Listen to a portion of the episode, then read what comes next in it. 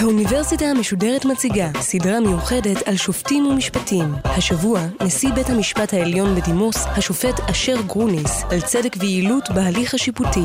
והפעם, הסדרי טיעון במשפט הפלילי.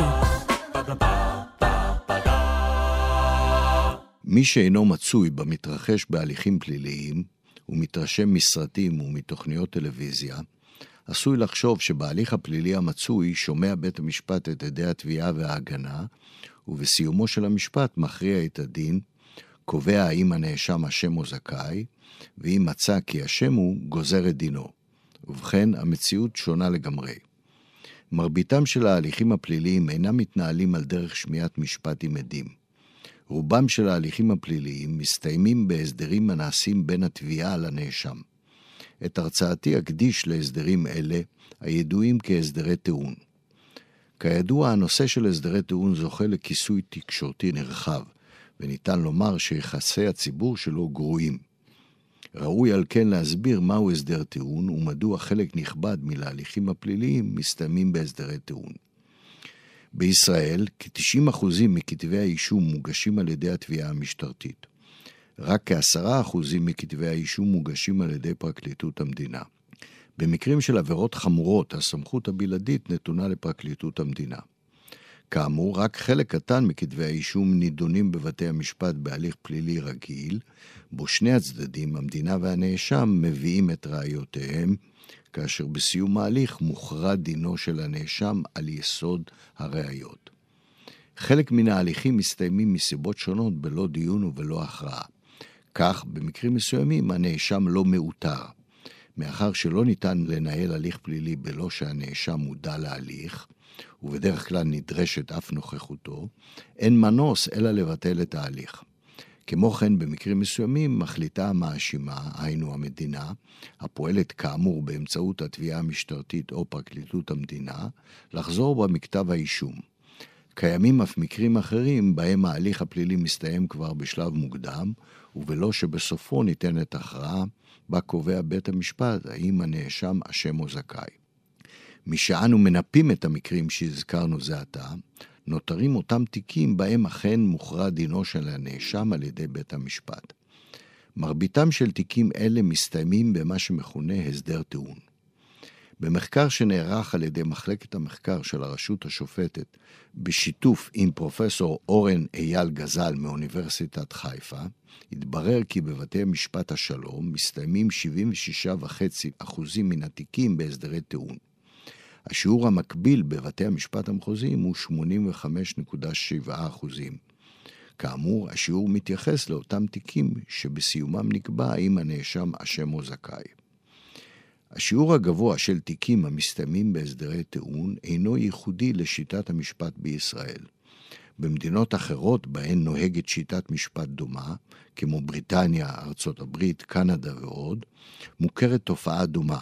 היינו שמרבית ההליכים הפליליים מגיעים לידי גמר בהסדרי טיעון, ובלא שבית המשפט מכריע את הדין על סמך הראיות שהובאו בפניו. בארצות הברית, הן במדינות השונות, הן במערכת הפדרלית, שיעור ההליכים המסתיימים בהסדרי טיעון מגיע לכ-90 אחוזים. ובכן, מהו הסדר טיעון? הסדר טיעון הינו הסכם שנעשה בין המדינה, שהגישה את כתב האישום, לבין הנאשם. ההסכם כולל בדרך כלל שני מרכיבים מרכזיים. הראשון, הנאשם מודה בעובדות מסוימות ובכך שביצע עבירה או עבירות מסוימות. השני, המדינה מוותרת בתמורה על חלק מסוים מטענותיה נגד הנאשם. האפשרויות בכל הנוגע להודעת הנאשם רבות הן, וכך הוא אף לגבי התמורה שניתנת על ידי המדינה. לעתים נתקלים במונח הסדר טיעון סגור. הכוונה להסדר בו הנאשם מודה בעובדות מסוימות, וכן בכך שביצע עבירה או עבירות מסוימות, המדינה מוותרת ויתורים שונים, והעיקר, מוסכם על שני הצדדים מהו העונש שבית המשפט יתבקש להטילו על הנאשם. אפשרות אחרת היא של הסדר פתוח, שהמייחד אותו הוא שהצדדים אינם מסכימים מהו העונש שיוטל על הנאשם, בעוד שכל פרטי ההרשעה מוסכמים. במקרה כזה מציג כל צד את טיעוניו לעניין גזר הדין בפני בית המשפט, שגוזר את הדין על פי שיקול דעתו. אפשרות אחרת לגבי הסדר טיעון היא שאין הסכמה לגבי העונש, אלא על מנעד שגבולותיו מוגדרים. למשל, הסכמה שעונש המאסר בפועל שיושת יהא בין שנתיים לחמש שנים. בית המשפט יגזור את הדין בדרך כלל בגדרו של המנעד. הרוב המכריע של הסדרי הטיעון נעשה בשלב מוקדם של ההליך הפלילי, בטרם החלה שמיעת הראיות. כפי שנראה, החיסכון במשאבים של אלה המעורבים בהליך הפלילי הינו גורם מרכזי להשגתם של הסדרי טיעון.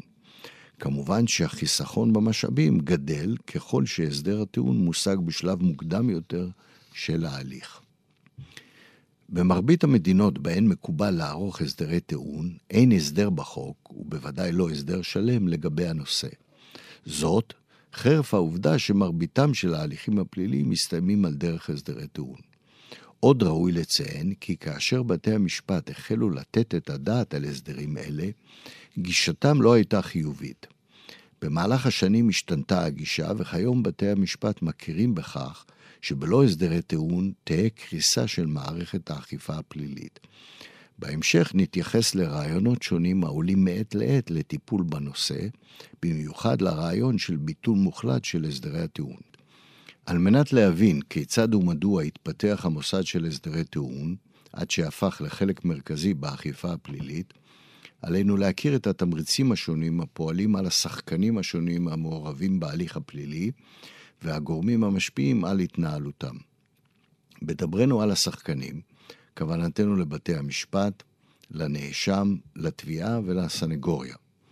גורם מרכזי שיש לו חשיבות גדולה במיוחד מבחינת המעורבים, הוא הגידול הנמשך במספרם של ההליכים הפליליים המוגשים לבתי המשפט, וכן המורכבות הגדלה והולכת של חלק מן ההליכים. כתוצאה מאלה, העומס על בתי המשפט, על התובעים ועל הסנגורים, שאינו מלווה בגידול מקביל במשאבים, מביא להתפתחות של פרקטיקות המקצרות את ההליכים. הדברים נכונים גם בתחום האזרחי, בו אנו רואים גידול בשיעורן של הפשרות. בתחום הפלילי מושג חיסכון משמעותי ביותר במשאבים כתוצאה מעריכתם של הסדרי טיעון. בריא, כי אם מושג הסדר טיעון, אין עוד צורך לשמוע את עדי התביעה וההגנה. כלומר, נחסך זמן שיפוטי משמעותי. יש לזכור שתיקים מסוימים מצריכים ימי שמיעה ארוכים ורבים. תארו לעצמכם שבתיק מורכב של פשע מאורגן על בית המשפט לשמוע עדויות של מאה עדים. מובן שהסדר טיעון בתיק מעין זה יקצר באופן משמעותי ביותר את ההליך, ויאפשר לבית המשפט להקדיש את זמנו לתיקים אחרים התלויים בפניו. החיסכון בזמן נכון אף לגבי התביעה והסנגוריה. התובע או התובעת שמייצגים את המדינה בתיק, וכן הסנגור או הסנגורית, לא יידרשו להימצא בבית המשפט בימים הרבים בהם יהיה צורך לשמוע מאה עדים. כלומר, גם הם יוכלו לטפל במספר גדול יותר של תיקים, כאשר חלק נכבד מן התיקים מסתיימים בהסדרי טיעון. נציין שיקולים נוספים שעשויים להשפיע על התביעה לכיוון השגתם של הסדרי טיעון. כאמור, הסדר טיעון מביא לקיצור ההליך. כתוצאה מכך מתקצרת התקופה שבין ביצוע העבירה להשתת העונש. מקובל לחשוב שאכיפה תוך זמן קצר מביצוע העבירה תורמת להגברת ההרתעה ולאפקטיביות של המשפט הפלילי. יתרה מכך, כאשר מושג הסדר טיעון לפני הבאת הראיות, וזה המקרה השכיח, אין הצדדים נזקקים להעיד את עדיהם.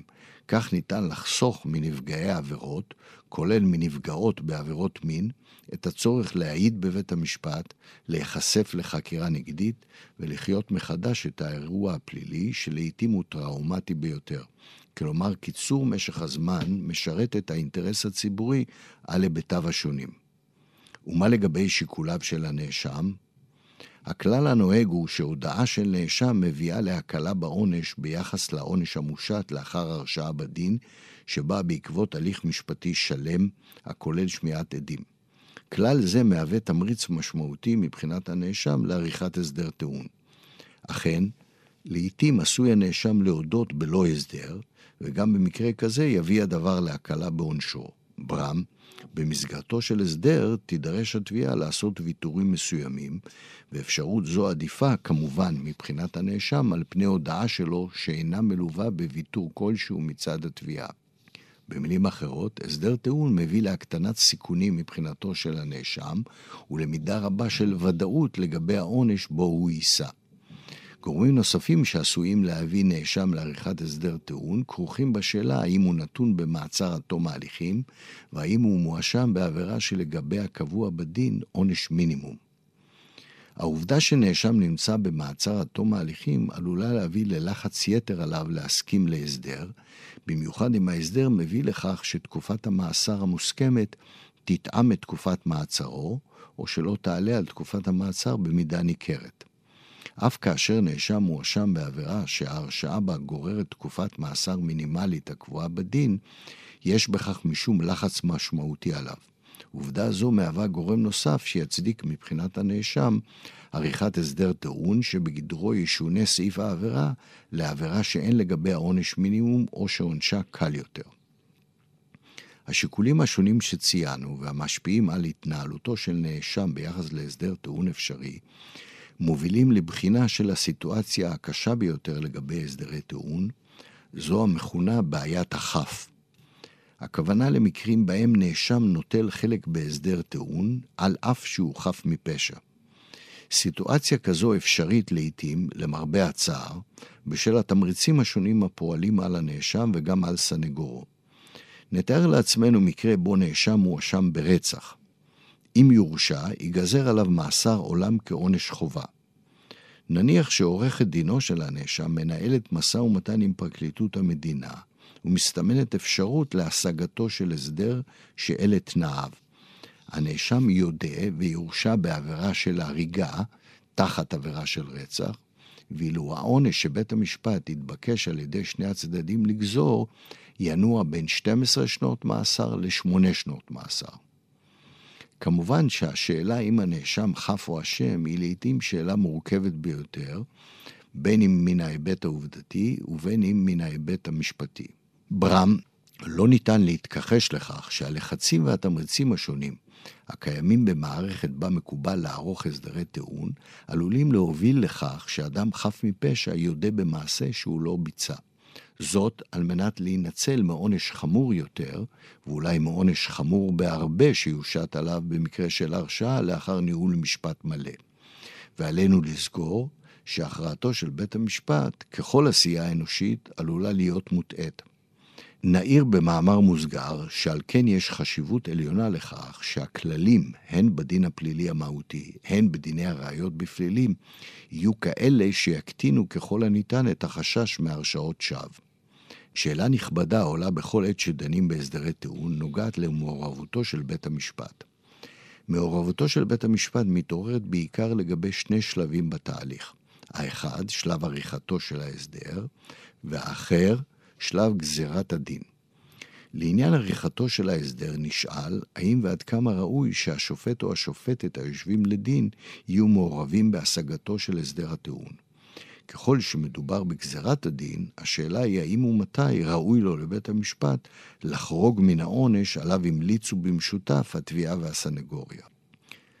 ניתן למיין את הסדרי הטיעון מבחינת הסוגיה של מעורבות בית המשפט בהשגתו לשלושה. סוג ראשון, הסדרים הנעשים באופן ישיר בין התביעה להגנה, בלא כל מעורבות של בית המשפט. סוג שני, הסדרים בהם קיימת מעורבות מסוימת של השופט או השופטת האמורים לדון בתיק בהשגתו של ההסדר. סוג שלישי, הסדרים הנעשים תוך מעורבות עמוקה של שופט או שופטת, אך אין מדובר בשופט או בשופטת שאמורים לדון בתיק. מדובר במה שמכונה גישור פלילי. הכלל הבסיסי בכל הנוגע למעורבות שיפוטית בהסדרי טיעון הוא שעל השופט או השופטת שאמורים לדון בתיק הפלילי להימנע מלהיות מעורבים במגעים בין הצדדים להשגתו של הסדר. ואכן רבים מהסדרי הטיעון נעשים באופן ישיר בין התביעה להגנה, בלא כל מעורבות של בית המשפט. אף שהכלל הוא שעל בית המשפט להתרחק ממעורבות בהסדרי טיעון, הרי בלא מעט מקרים קיימת מעורבות של בית המשפט במידה משתנה בין מקרה למקרה. כך ייתכן שהשופט או השופטת האמורים לדון בתיק ישאלו את הצדדים האם נעשה ניסיון להשגת הסדר, ואם נעשה אך לא צלח, מה הפערים ביניהם. כמובן שהמעורבות השיפוטית עשויה למצוא ביטוי אף בצורות רבות אחרות בשלב שקדם להשגתו של הסדר. את המקרים שציינו יש להבדיל באופן ברור מגישור פלילי. הגישור הפלילי נערך על ידי שופט או שופטת שאינם אמורים לדון בתיק הפלילי שהוגש. כלומר, אם לא יושג הסדר במסגרתו של הגישור ויהיה צורך לדון בתיק, לשמוע את הראיות ולהכריע את הדין על פיהן, הדיון ייערך בפני שופט או שופטת אחרים, ולא זה או זו ששימשו כמגשרים. יתרונו של הגישור הפלילי הוא בכך שהוא מאפשר לחשוף בפני השופט או השופטת את מלוא התמונה, כולל החוזקות והחולשות של כל צד, התביעה וההגנה. כאשר שני הצדדים יודעים כי במקרה של כישלון הגישור התיק יישמע בפני שופט או שופטת אחרים, ניתן לצפות ששניהם יהיו נכונים לחשוף את הקלפים בפני השופט המגשר. לעומת זאת, כאשר השופט או השופטת שאמורים לדון בתיק מנסים להביא את הצדדים להשגת הסדר, ברור שכל צד חושש מלהיות כן וגלוי באופן מלא, מן הטעם שהדבר עלול להשפיע, היה ולא יושג הסדר, והתיק יישמע בפני אותו שופט או שופטת. נראה שאף מראית פני הצדק עלולה להיפגע, כאשר מתברר שבית המשפט שהכריע את הדין על פי הראיות אותן שמע, היה מעורב בשלב מוקדם במידה רבה ועמוקה במשא ומתן להשגתו של הסדר, משא ומתן שכשל ושבגדרו הוא נחשף לנתונים שונים שראוי שלא היו נחשפים בפניו. דוגמה אחת תספיק. נניח שהנאשם אינו בעל עבר פלילי. נתון זה לא יכול להיות מובא בפני בית המשפט במסגרת ראיותיה של התביעה טרם הכרעת הדין. עם זאת, בריא כי נתון זה הינו בעל חשיבות בכל הנוגע לגזר הדין שיושת. על כן, אך טבעי שבמסגרת משא ומתן להסדר טיעון, תבקש התביעה להעלות נתון זה. אם הנתון יוצג אף בפני השופט או השופטת שידונו בתיק לגופו, במסגרתו של ניסיון מוקדם להשיג הסדר, ברור שתתעורר בעיה היה והניסיון ייכשל. מכאן מובן מדוע ראוי שהשופט או השופטת שאמורים לדון בתיק יהיו מעורבים במידה מועטה, אם בכלל, במשא ומתן להשגתו של הסדר. הסוגיה הנוספת הנוגעת לבית המשפט ולהסדרי טיעון סובבת סביב התערבות בית המשפט בהסדרי טיעון שהושגו ומובאים בפניו. כפי שראינו, הסדר טיעון יכול להתייחס לעובדות המוצגות בכתב האישום, לעבירות המיוחסות לנאשם, או לעונש שיומלץ כי בית המשפט יטיל. ככלל, בית המשפט אינו רשאי להתערב בתיאור העובדות או בעבירות, ככל שהושגה הסכמה בעניינים אלה בין התביעה להגנה. נותרת אם כן השאלה, האם ועד כמה רשאי בית המשפט לסטות מהסדר טיעון המתייחס לעונש. נניח שהתביעה והנאשם הסכימו להמליץ לבית המשפט שיוטל עונש מאסר של שנתיים, או עונש שבין חמש לשבע שנות מאסר. האם בית המשפט רשאי להשית עונש חמור יותר בכל אחד משני המקרים? השאלה אינה נשאלת לגבי האפשרות של השתת עונש קל יותר, משום שבמציאות כנראה אפשרות זו אינה מתרחשת. הכלל שקבע בית המשפט העליון הוא שעל בית המשפט בפניו הוצג הסדר טיעון באשר לעונש, לבחון האם קיים איזון בין טובת ההנאה שמקבל הנאשם לבין האינטרס הציבורי בניהול ההליך. בכל מקרה, על בית המשפט ליתן משקל מרכזי לאינטרס הציבורי בעריכתם של הסדרי טיעון מצד אחד, ולהסתמכות של הנאשם על כך שבית המשפט יאמץ את ההסדר מצד שני. המציאות מוכיחה שברוב המכריע של המקרים, בית המשפט הדן בהליך פועל על פי המלצתם המשותפת של הצדדים באשר לגזר הדין, כפי שמצאה ביטוי בהסדר הטיעון. נוסיף כי בחלק גדול מן המקרים בהם סטה בית המשפט מההסדר והחמיר עם הנאשם ביחס למוסכם עם התביעה, החליטה ערכאת הערעור, בפניה ערער הנאשם, להשיב על כנו את ההסדר, היינו לקבל את הערעור ולהטיל על הנאשם את העונש המוסכם. מעת לעת מועלות טענות הן בארץ הן במדינות אחרות נגד הסדרי טיעון.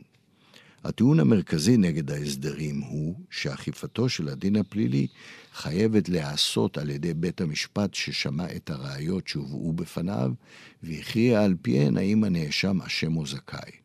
עוד נטען כי אין לקבל שהכרעתו של בית המשפט תתבסס על מה שהוסכם בין התביעה להגנה במסגרת משא ומתן ועל יסוד סחר-מכר בין שני הצדדים. קיים אינטרס ציבורי מכריע, כך נטען, שנאשם שנמצא כי ביצע עבירה, ייענש על יסוד קביעותיו של בית המשפט, ולא לאחר שהתביעה ויתרה על חלק מטענותיה. הטיעון האמור מושך את הלב. בעולם אידיאלי בו אין מגבלה של משאבים ציבוריים, ייתכן לנהל מערכת אכיפה פלילית בלא הסדרי טיעון. ברם איננו חיים בעולם כזה. המשמעות של ביטול האפשרות לעריכתם של הסדרי טיעון בלא הגדלה פי כמה וכמה של המשאבים, היא התארכות משמעותית ביותר של התקופה מעת הגשתו של כתב אישום עד להכרעת הדין, ובמקרה של הרשעה עד למתן גזר הדין. התארכותה של התקופה במידה ממשית תפגע באינטרס הציבורי הברור שההליך הפלילי יסתיים תוך זמן סביר. אף זכותו של הנאשם שעניינו יוכרע תוך זמן סביר תיפגע אם הליך פלילי ממוצע יימשך במשך שנים. המבקרים יאמרו שאם כך הוא, ראוי להקדיש משאבים ציבוריים רבים יותר לשם ייעול האכיפה הפלילית. חובה להבין שכאשר מדברים על תוספת משאבים, אין מדובר רק בהגדלה משמעותית ביותר של מספר השופטים. אם לא ניתן יהיה לערוך הסדרי טיעון, יהיה אף צורך לבנות בתי משפט נוספים, להגדיל במידה רבה את מספרם של אנשי הפרקליטות, את מספרם של הסנגורים הציבוריים, את מספרם של קציני המבחן, את מספרם של השוטרים העוסקים בחקירות ובהגשת כתבי אישום, לבנות עוד בתי סוהר ובתי מעצר, וכמובן להגדיל את מצבת הסוהרים. ספק גדול אם מדינה שנהוג בה לערוך הסדרי טיעון תהיה מוכנה לבצע שינוי יסודי בחלוקת התקציב ולהקדיש משאבים פי כמה וכמה רבים מאלה המוקדשים כיום לשם ייעול האכיפה הפלילית. שינוי משמעותי בחלוקת המשאבים יביא בהכרח לגריעת משאבים מייעודים ציבוריים חשובים אחרים, כמו בריאות או חינוך. אכן, קיימת אפשרות אחרת, שלא על דרך תוספת משמעותית של משאבים, והיא צמצום משמעותי ביותר של מספרם של כתבי האישום המוגשים לבתי המשפט. טענת הנגד שתועלה תהא שמהלך כזה יביא לפגיעה קשה באינטרס הציבורי באכיפתו של הדין הפלילי. אם כן, ביטולו של מוסד הסדרי הטיעון אינו בגדר אפשרות מעשית וריאלית. ראוי להזכיר הצעות אחרות, פחות דרסטיות מביטול הסדרי טיעון, שהועלו לשם טיפול בכשלים הכרוכים בהסדרי טיעון. כך הוצע שההסדר בין התביעה להגנה יוכל להתייחס אך ורק לתיאור העובדתי ולעבירות בהן יורשע הנאשם, אך הוא לא יכלול המלצה בכל הנוגע לעונש. כלומר, ייוותר שיקול דעת מלא לבית המשפט באשר לגזר הדין. החיסרון של הצעה זו, שאין היא נותנת את הדעת במידה מספקת לצורך הטבעי של שני הצדדים בוודאות מבחינת העונש שיושת, טרם שהתביעה מסכימה לערוך ויתורים ולפני שהנאשם מודה. הצעה נוספת שעלתה היא לקבוע שוויתור מצד התביעה בכל הנוגע לעונש שיוטל לא יעלה על שיעור מסוים מן העונש הצפוי במקרה של הרשעה. הרעיון האמור בא לטפל בבעיה בה נתקלם לעיתים של ניפוח אישומים ועבירות מצד התביעה ככלי מיקוח. ברור שהתובע או התובעת יודעים מראש שמרבית התיקים יסתיימו בהסדר, בו התביעה תצטרך לוותר על חלק מטענותיה, ועל רקע זה קיימת אפשרות של ניפוח. החיסרון של הצעה זו הוא, בין היתר, בכך שהיא אינה נותנת מענה לניפוח של התיאור העובדתי בכתב האישום ולהוספה מלאכותית של עבירות. היפוכו של דבר, קביעתה של מגבלה כמותית על ויתור של התביעה בעניין העונש, עלולה אף להחמיר את חשש הניפוח. לסיכום, חלק נכבד ביותר של כתבי האישום המוגשים לבתי המשפט מסתיים באמצעות הסכם שנעשה בין התביעה להגנה בשלב מוקדם של ההליך לפני שמיעת הראיות. או אז בית המשפט קובע כי הנאשם אשם לא על פי מה שהוכח בפניו, אלא על יסוד ההסכמה הכוללת את הודעת הנאשם. אף גזר הדין שמושת נקבע במקרים רבים לפי מה שהוסכם בין המדינה המאשימה לבין הנאשם והסנגוריה. התועלת הגדולה של הסדרי טיעון היא החיסכון במשאבים ציבוריים. כמו כן, משהושג הסדר טיעון, מתקצר משך הזמן שבין ביצוע העבירה להשתת העונש. להסדרים יש כאמור אף יתרונות נוספים מבחינת הגורמים השונים המעורבים בהליך הפלילי. בצד היתרונות חובה לזכור חיסרון משמעותי ביותר, והוא החשש שנאשמים חפים מפשע יודו בביצוע עבירות, אך בשל הלחצים והתמריצים הפועלים עליהם בגדרה של שיטה בה קיים המוסד של הסדרי טיעון. במדינות בהן הסדרי טיעון מהווים חלק מן ההליך הפלילי, מודעים ליתרונות ולחסרונות של המוסד האמור. דומה שהשיקול המכריע את הכף במדינות אלה להמשיך ולקיים את המוסד האמור, הוא ההבנה שבלא הסדרי טיעון תקרוס מערכת האכיפה הפלילית.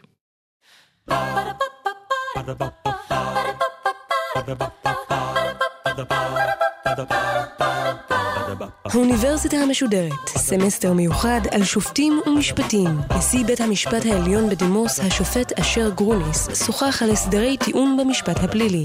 מפיקה ועורכת לשידור, הלל צרור. עורך הסדרה, ליאור פרידמן. האוניברסיטה המשודרת, בכל זמן שתרצו, באתר וביישומון גלי צה"ל, וגם בדף הפייסבוק של האוניברסיטה המשודרת.